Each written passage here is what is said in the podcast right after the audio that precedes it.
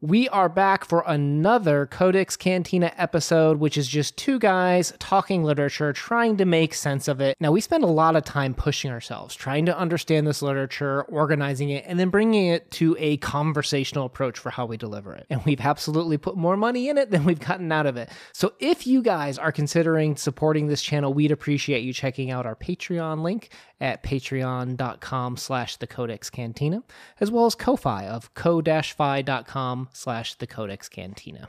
It all helps us in running the show along with commercials guys. So thank you so much. We're going to do a quick commercial break and then we'll get on with the rest of the episode. Female contemporary japanese authors have been leaving their mark on the literary world. Natsuko Imamura has been nominated for the prestigious Akutagawa Award multiple times without winning. She began to believe that she may actually never win the prize, and is only recently, with her third nomination for The Woman in the Purple Skirt, did she finally win the award. But what is this novel all about, and why do I think one should read this novel? Narrators are possibly the single most important part of the books that we read. They envelop the book, highlighting things for us to pay attention to, crafting the experience for the reader, but they also hide some of their skeletons from us as readers. And this narrator is one that is almost invisible altogether to the point where characters don't even recognize when she's in the same room as them. Instead of focusing her time on herself, she spends all of her time journaling and detailing the life of another woman, the woman in the purple skirt, from what time she gets up, what buses she takes, and even where and how often she changes jobs and places of employment. It's a humorous look at identity, but twisted in the way it's delivered. Since the chronicling of our lives has never been more easy with social media, we often forget how often we filter ourselves and only share our best version of ourselves.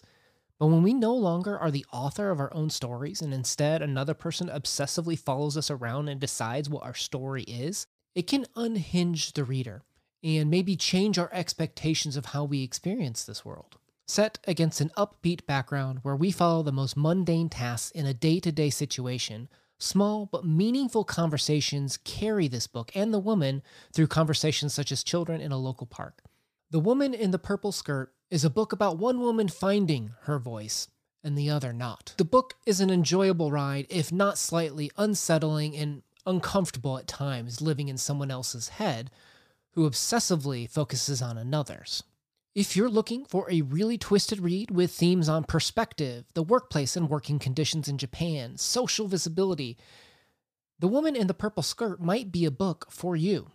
It's worth noting that the social etiquette in Japan for how one interacts at work and the expectations and pressures one has to abide to, such as should you go out to drink with others after work, are backdrops and very core to Central Eastern thinking, but isn't explained maybe necessarily to readers. While those themes may not connect with all readers, it doesn't disconnect the reader in any sense, as we take a voyeuristic look into another person's life and maybe take a look at our own selves of how do we present ourselves to the world, to our loved ones, and where does reality intersect with fictionality?